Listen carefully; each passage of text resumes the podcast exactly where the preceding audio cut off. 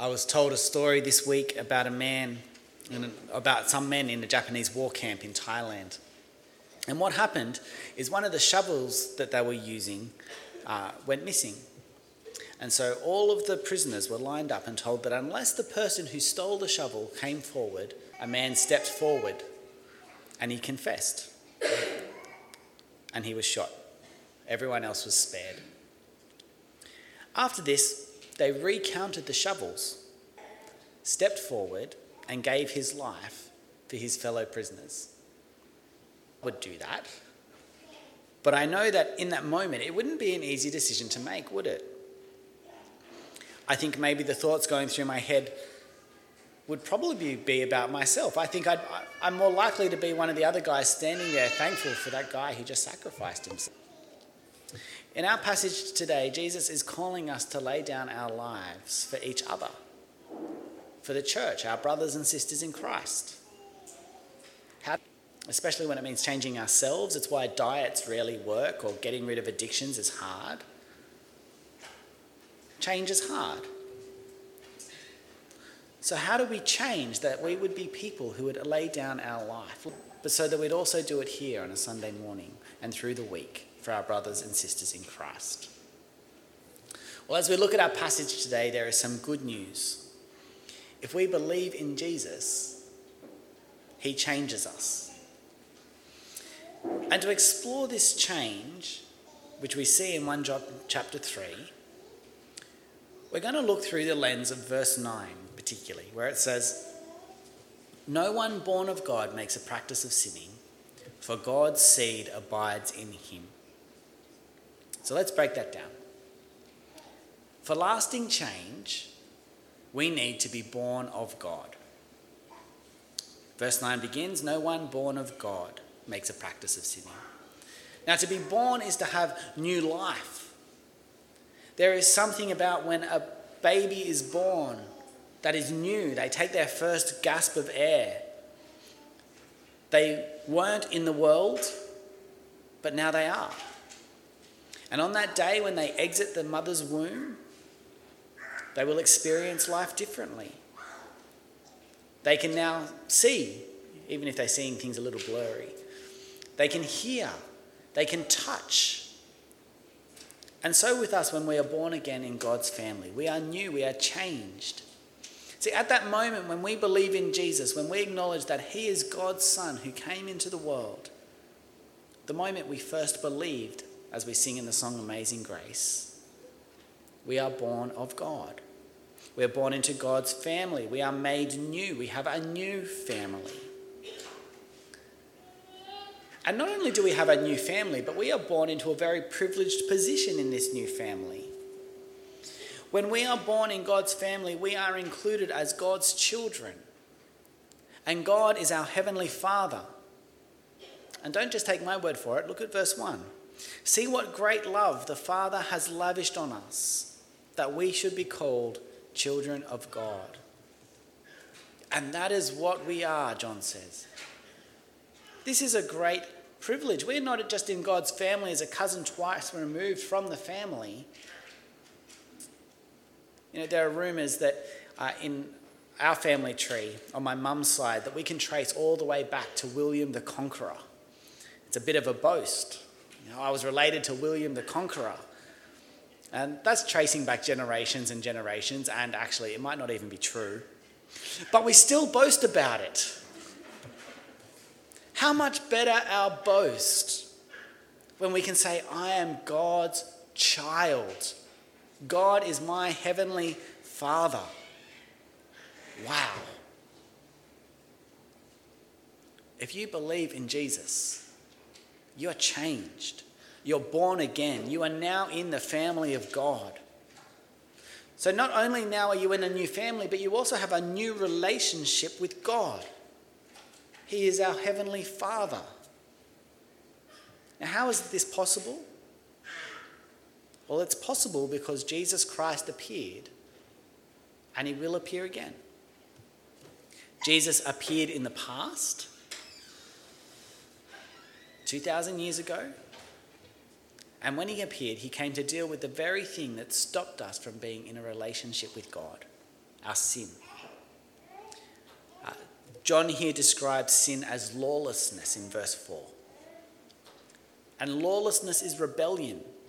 It's a disregard for the rules of society. It's doing what you see fit in your own eyes. And Ned Kelly, the infamous bank robber, he was lawless, disregarding the rules of society. Well, lawlessness with regards to God is us ignoring God and His ways and us doing what we see fit in our own eyes. We're Ned Kellys towards God, if you like. Now, that doesn't mean the world is necessarily going to see us as rebels, but that God sees us as rebels. And this is where we see God's love, lavish love.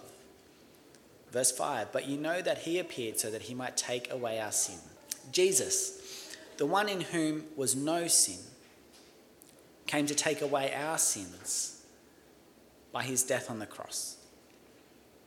We were rebels, but God loved us, and Jesus paid the price so that we're no longer rebels, but children. And we're fundamentally changed by this. And when Jesus appears again, that change is going to be complete. In verse 2, dear friends, now we are children of God, and what we will be has not yet been made known. But we know that when Christ appears, we shall be like him, for we shall see him as he is. Our status as children of God is certain, but the world can't see it yet. We still look like every other human, we still sound like every other human. But we are different. We are fundamentally different because we are new, we are reborn, and we are in God's family.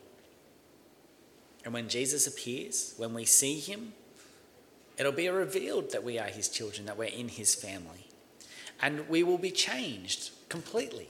We will have hearts like his, a love like his. We will sin no more. We will have resurrection bodies. It will be glorious. We'll be in the new creation where there will be no more crying or pain. That is the Christian hope. So when we become part of the family, we are changed. And we are constantly being transformed. And one day, when Jesus appears, that transformation will be complete. And so we are fundamentally changed. We have a whole new relationship with God. Instead of being rebels, we get to sit down at the family dinner table. We get to call God our Father. And this fundamental change is going to help us to lay down our lives for our brothers and sisters in Christ. But before we explore that further, we need to know that God loves you. He's lavished his love upon you. If he, you have faith in Jesus this morning, he loves you as his child. Now, we live in a world where not all fathers love are perfect. Actually, even the Father of the Year, whoever that might be, their love is not perfect. They don't perfectly love their children. But God loves us perfectly. He is love. And He loves you. He doesn't just put up with you, He doesn't just endure you, He loves you. If your faith is in Jesus, you're his child. What a privileged position in the family of God. And God loves us in spite of our circumstances. He loves us when things are going well, when things are not going well.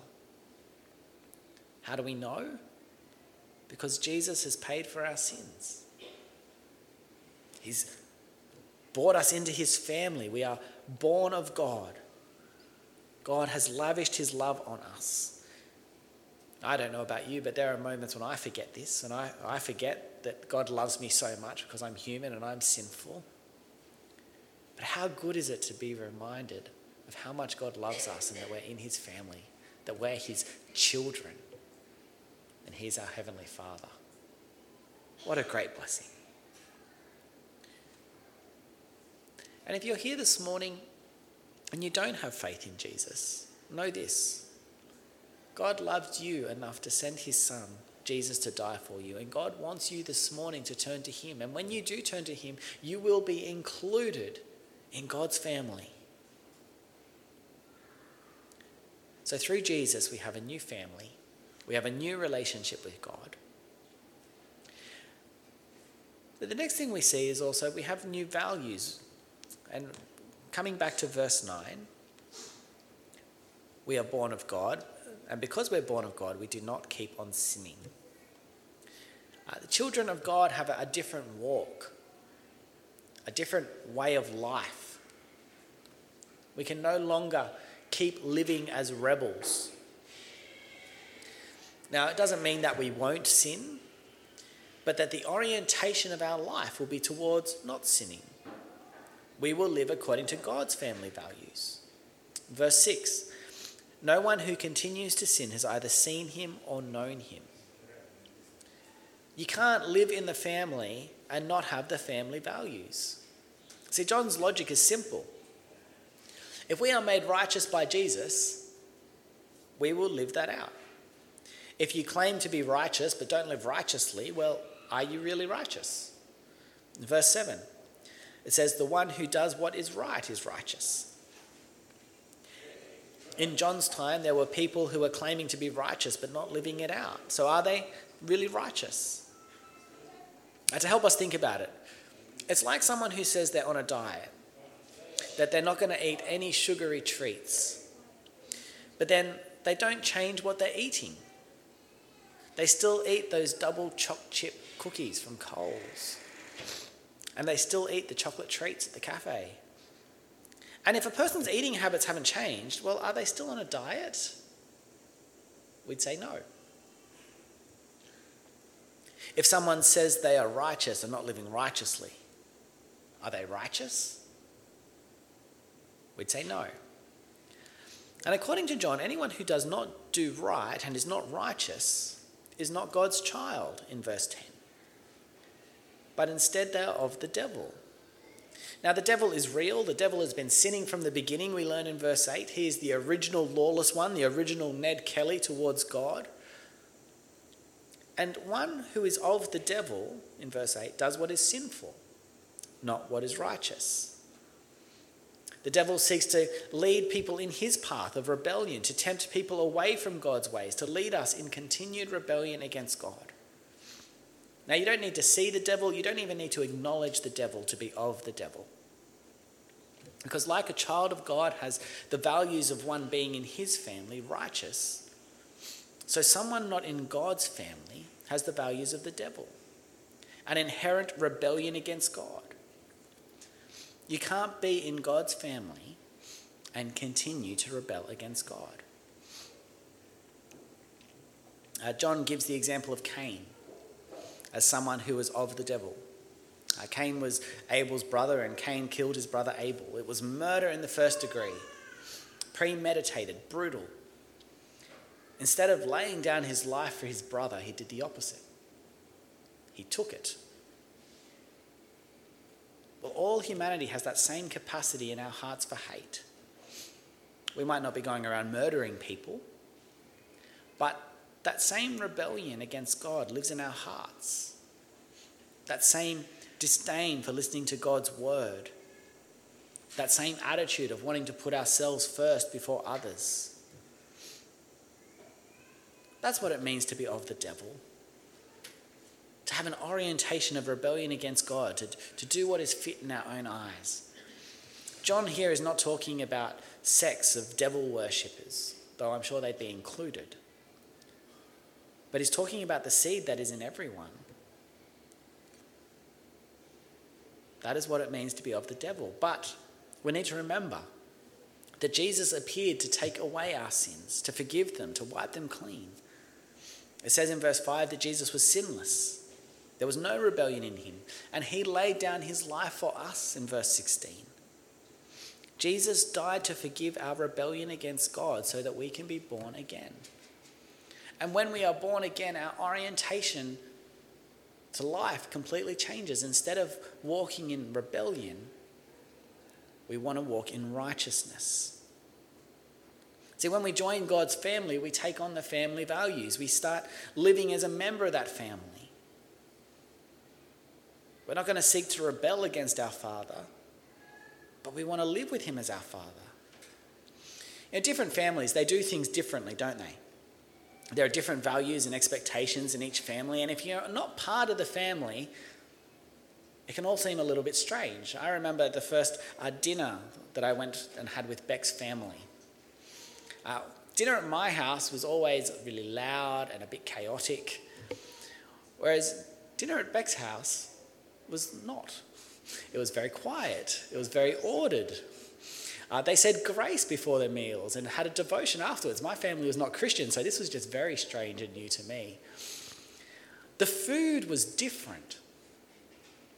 Now, I'm now part of that family by marriage, and having dinner at Beck's family's house is not very weird anymore. It's actually, I'm probably now part of the weirdness when I'm there. But it's the same with God's family. When we first enter God's family, there are some things about being part of God's family that seem a bit weird and a bit different. But as we continue to, to meet with God's family, we become part of that weirdness. We are transformed. We love righteousness, not rebellion. We're not of the devil anymore. We are of God. And sin has no place in the family of God. Not as a church, not individually. And so that's why John writes in verse 9 No one born of God makes a practice of sinning. Instead, we seek to live righteously. So, what, what a change being in the family of God makes. We have a, a new family, a new relationship with God, a new way of living, but we also have a new relationship with each other. And we are called to love one another. And it's all these new relationships that is actually going to help us to lay down our lives for one another. It makes sense, right? That when you're in a new family that you get to love that family. See, we are now God's seed. In verse 9, it says, No one born of God makes a practice of sinning, for God's seed abides in him we are changed.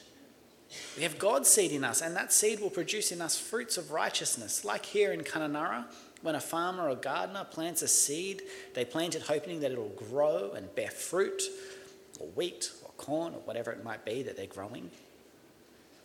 Well, when we are born of God, we have His seed in us that produces a fundamental change, one where we can love others and live out God's family values. And the example we're given of how to live out those family values is Jesus in verse 16. This is how we know what love is. Jesus Christ laid down his life for us, and we ought to lay down our lives for our brothers and sisters. Do you see the connection? Jesus laid down his life, and we ought to lay down our lives. We, are, we began the sermon thinking about this question What would it take for you to lay down your life? It's a hard question. Would you take a bullet for your family, your friends? I think we all admire the guy who gave up his life to save his fellow prisoners. But there's a real question about whether we would do the same. What would the circumstances have to be? What motivation would you have to have? But here is the real pointy end of this question for us this morning. you can answer that question and think about it and kind of, well, maybe, maybe I would, maybe I wouldn't. But actually, there's a real practical pointy end. And it is would you lay down your life for your brother and sister Christians? And not in just extraordinary circumstances, but in everyday life. There are some practical examples here of what this might look like. Verse 17 If anyone has material possessions and sees a brother or sister in need but has no pity on them, how can the love of God be in that person? Dear children, let us not love with words or speech, but with actions and in truth. We lay down our life in our actions. We can't just say we love one another and then not do anything. Makes sense, right? God will produce, God will work in us to produce this in us, but it is still something that we need to be intentional about. Love that puts others first. love that listens before speaking, love that sees a need and fills it, love that serves, selfless, serves selflessly without grumbling or complaining, love that looks out for one another, love that helps each other when we need a hand, love that forgives others when they hurt you or disrespect you, love for others that prays for our brothers and sisters in Christ. Love that wants to see our brothers and sisters in Christ grow to maturity in Christ. And will do things to help that. You know, one way that we can love each other as a church is by intentionally talking to someone that you don't normally talk to, taking the time to get to know them. And no one likes going into a church that is filled with social cliques, and we need to make sure that we don't become that. And the way we can do that is by talking to others. Because it's when we chat to others and when we get to know them that God will provide us opportunities to show love. So, no matter how hard or how annoying or how inconvenient it might be, we get to love each other. What a great blessing. We get to lay down our lives for each other. Because it cost Jesus to love us, didn't it? It says he had laid down his life for us. And we should expect that as we seek to love each other and lay down our lives for each other, that it'll cost us as well. It'll cost us in time, in energy, in money. It might mean not doing the things we want to do. Um, one of the examples I thought of this morning was the Apostle Paul. He gave up meat for the sake of loving his brothers and sisters in God's family.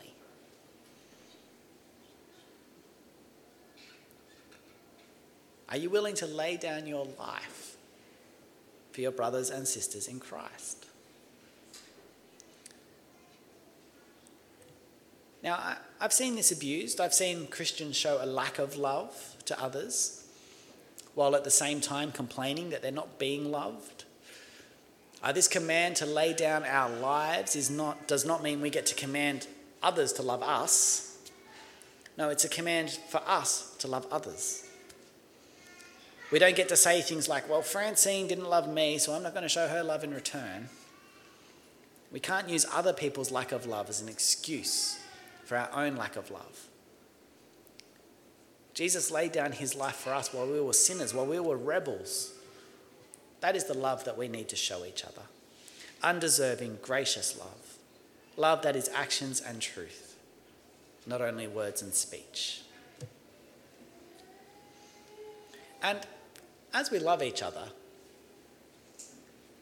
as we get together as a family and live with each other as a family, that's going to stand out. You know, as, as the church and the world becomes more hostile uh, to us who are in God's family, who are born of God, the thing that is going to attract people to Jesus is seeing his disciples, us, practice the love that she, he showed us to each other.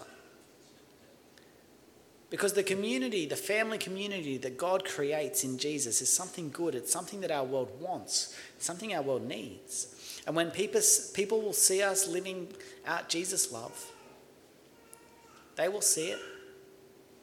And we will have the opportunity to share Jesus with them and they too will have the opportunity to join his family.